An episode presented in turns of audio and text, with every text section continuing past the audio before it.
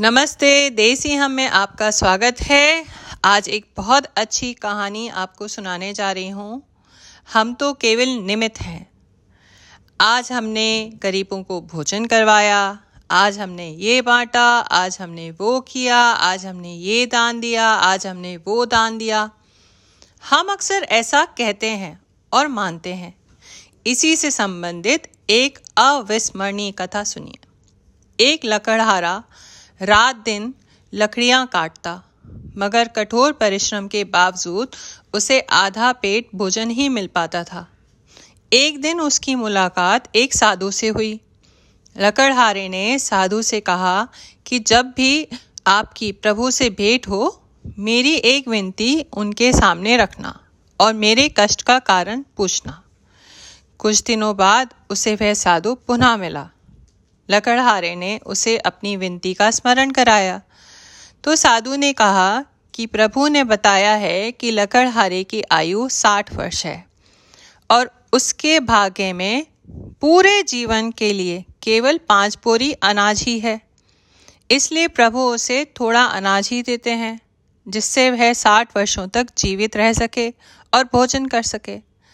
समय बीता, साधु उस लकड़हारे को पुनः मिला। तो लकड़हारे ने कहा, हे ऋषिवर, अब जब भी आपकी प्रभु से भेंट हो तो मेरी यह विनती उन तक पहुंचाइएगा कि वह मेरे जीवन का सारा अनाज एक साथ दे दें, ताकि कम से कम एक दिन तो मैं भरपेट भोजन कर सकूँ।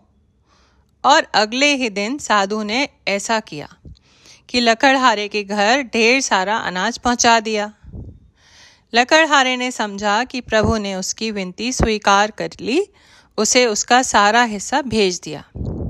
उसने बिना कल की चिंता किए सारे अनाज का भोजन बनाकर साधुओं को, गाय को, गरीबों को, भूख, भूखे खाली पेट वाले लोगों को और स्वयं को भी भरपेट खिलाया। लेकिन अगली सुबह उठने पर उसने देखा, उतना ही अनाज उसके घर फिर पहुँच गया।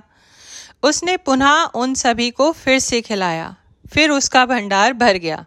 यह सिलसिला दिन प्रतिदिन चल पड़ा और लकड़हारा लकड़ियाँ काटने की जगह ज़रूरतमंदों को भोजन कराने में व्यस्त होने लगा।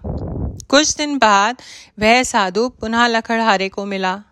तो लकड़हारे ने कहा, हे ऋषिवर, आप तो कहते थे कि मेरे जीवन में केवल पाँच बोरी अनाज है। लेकिन अब तो हर दिन मेरे घर में पाँच बोरी अनाज आता है।